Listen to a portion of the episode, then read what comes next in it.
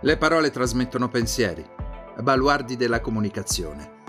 Attraverso esse possiamo condividere opinioni, idee, far conoscere al prossimo l'essenza stessa della nostra anima. Anche quando si è in disaccordo, il confronto è un'occasione di crescita. Ma per fare in modo che la magia avvenga, bisogna che le parole arrivino al cuore e alla mente di chi ci ascolta. Benvenuti nel mio podcast. Io sono Dino e queste sono Parole al Vento.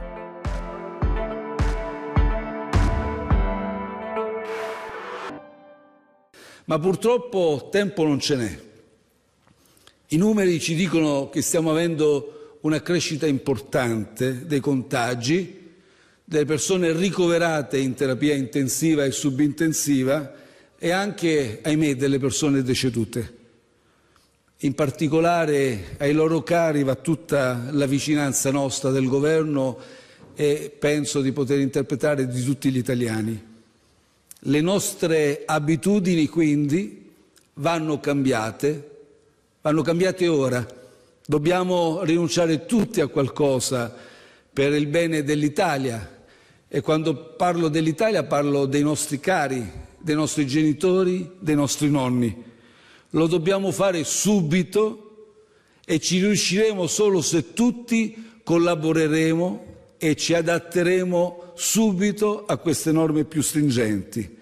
È per questo che ho deciso, d'accordo con gli altri componenti del governo, di adottare misure ancora più forti, ancora più stringenti, per riuscire a contenere il più possibile l'avanzata del coronavirus e tutelare così la salute di tutti i cittadini, che vorrei ricordare è il nostro obiettivo primario, pur contemperando, cercando di contemperare fin quanto possibile anche altri interessi che meritano.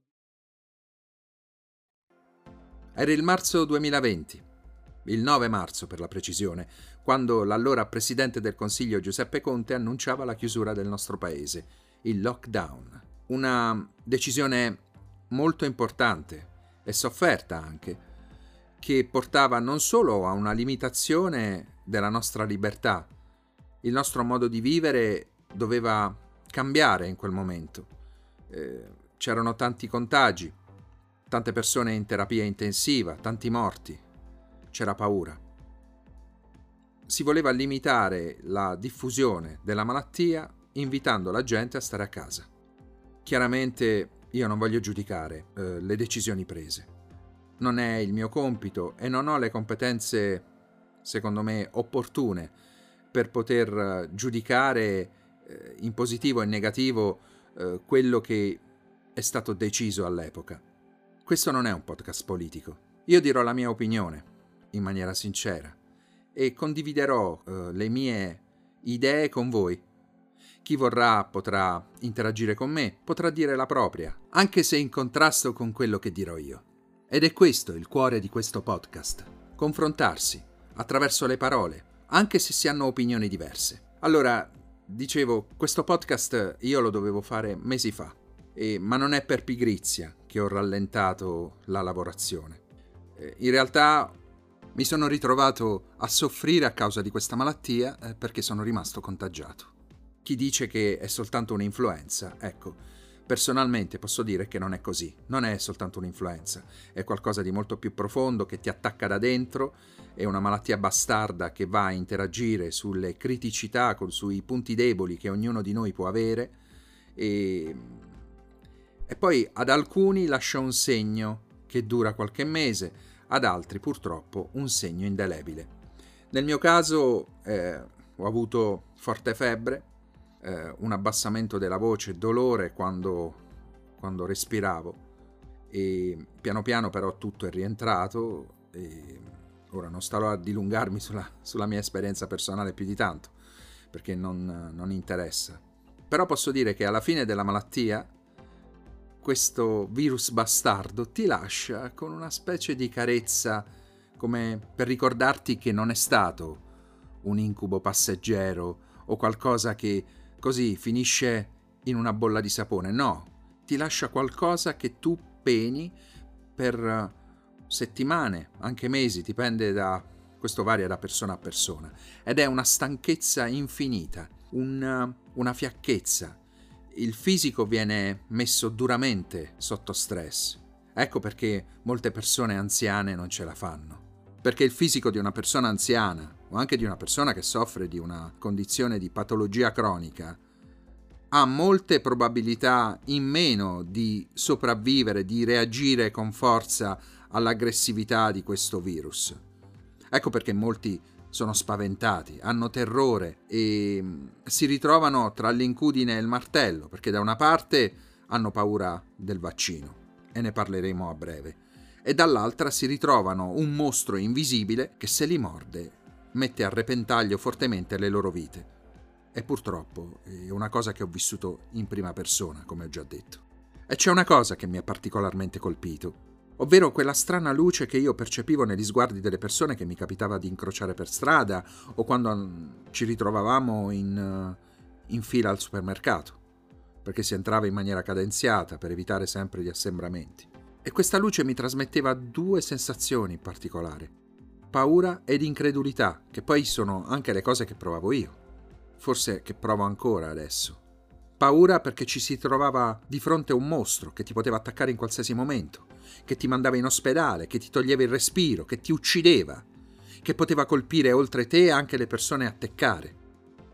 Incredulità perché in pochissimo tempo la cosa che avevamo sempre dato per scontata, la libertà, era stata decimata, era stata tarpata. Non si poteva più uscire quando si voleva, non ci si poteva più abbracciare se ci si voleva bene, non si poteva andare a casa di un amico o di un parente stretto, soltanto perché ci si ritrovava con il rischio di poter infettare qualcuno, anche senza volerlo. Di botto io era come se mi ritrovavo in un film distopico di fantascienza, stile 1984 o, o V per vendetta per intenderci. Ed erano cose che fino a pochi mesi fa, anche fino a poche settimane prima, per me erano impossibili. Eppure era la realtà. In parte era anche la realtà con cui conviviamo ancora adesso. E immaginate quello che hanno provato i ragazzi. Io ho due figli. Ragazzi che prima normalmente andavano a scuola, interagivano con i compagni, con i professori, potevano prendere un libro dalla biblioteca, potevano fare tutte queste cose qui. All'improvviso erano reclusi in casa. La DAD, per portare avanti le lezioni senza rischio di contagio. La DAD ha sviluppato una paura anche in loro, una regressione se vogliamo, perché io molti ragazzi li ho visti persi. Per carità, io non voglio disconoscere assolutamente gli sforzi che ha fatto la scuola per potersi organizzare in così poco tempo ed evitare così che i ragazzi perdessero il loro diritto all'istruzione. Certo, dobbiamo anche ringraziare la tecnologia che ha permesso tutto questo. Internet di 8-10 anni prima non avrebbe mai potuto permettere l'organizzazione così come è successa adesso e il disastro sarebbe stato molto più grave. I ragazzi semplicemente non avrebbero più potuto seguire lezioni per quasi due anni. Una perdita incredibile per tutti sarebbe stata. Per fortuna questo non c'è stato. C'è addirittura che si è laureato eh, online e questo è una cosa che è un grande traguardo, è incredibile. Io ho un amico che l'ha fatto vestiti eh, per la parte superiore con la giacca e tutto il resto, magari in mutande. Fa ridere questa cosa. Ed è una sensazione strana che hanno provato tanti ragazzi, che magari si ritrovavano in pigiama a seguire le lezioni. Ma le ferite, secondo me, sono un po' più profonde.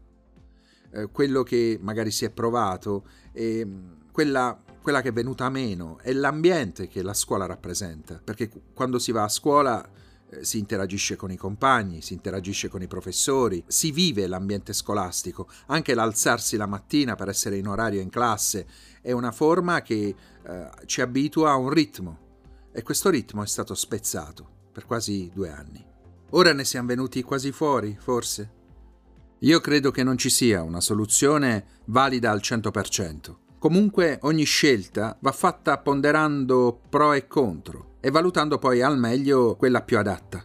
Per quel che mi riguarda, io credo che vaccinarsi sia oggi come oggi la scelta migliore da fare. Abbiamo una protezione alta che ci consente di fare in modo che il virus non dilaghi con troppa facilità.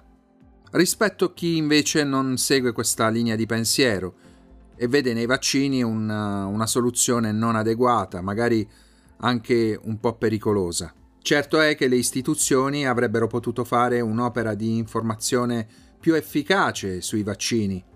Questo avrebbe generato meno paura, meno confusione. Che cosa contiene il vaccino? Quali sono i suoi effetti collaterali? Spiegati in maniera chiara per la popolazione media. Questo avrebbe aiutato molto. Invece si è scelta la linea dura, come al solito, utilizzare il Green Pass come strumento di coercizione. Questo non va bene. Non è giusto obbligare le persone a vaccinarsi per non perdere il proprio posto di lavoro. Questo aumenta i dissapori fra lo Stato e le persone che hanno deciso di seguire una linea diversa. Dovremmo essere più uniti, Dovremmo essere più coesi per evitare che la situazione precipiti di nuovo. Purtroppo a volte in questo paese i diritti e i doveri vengono applicati non equamente. Anche i teatri, ad esempio, già pesantemente penalizzati durante il periodo della quarantena, si ritrovano ulteriormente vessati anche adesso che si sta riaprendo tutto. Sembra che le norme ultrarigide riguardino solo loro, ed è questo il grande dramma. Spero che tutto questo si riequilibri nel tempo e che sia data a tutti la chance di potersi rimettere in piedi. Ma soprattutto spero che quella paura che leggevo negli occhi delle persone, che leggevo anche nei miei occhi, eh, quell'incredulità verso un futuro incerto, spero che venga sostituita da una nuova sensazione positiva, quella della speranza, della speranza in un futuro migliore, della speranza che anche da questa grande prova ne possiamo uscire tutti migliorati per le generazioni future che non meritano tutto questo. Vi ringrazio per avermi ascoltato. Ci sentiamo nella prossima puntata di Parole al Vento.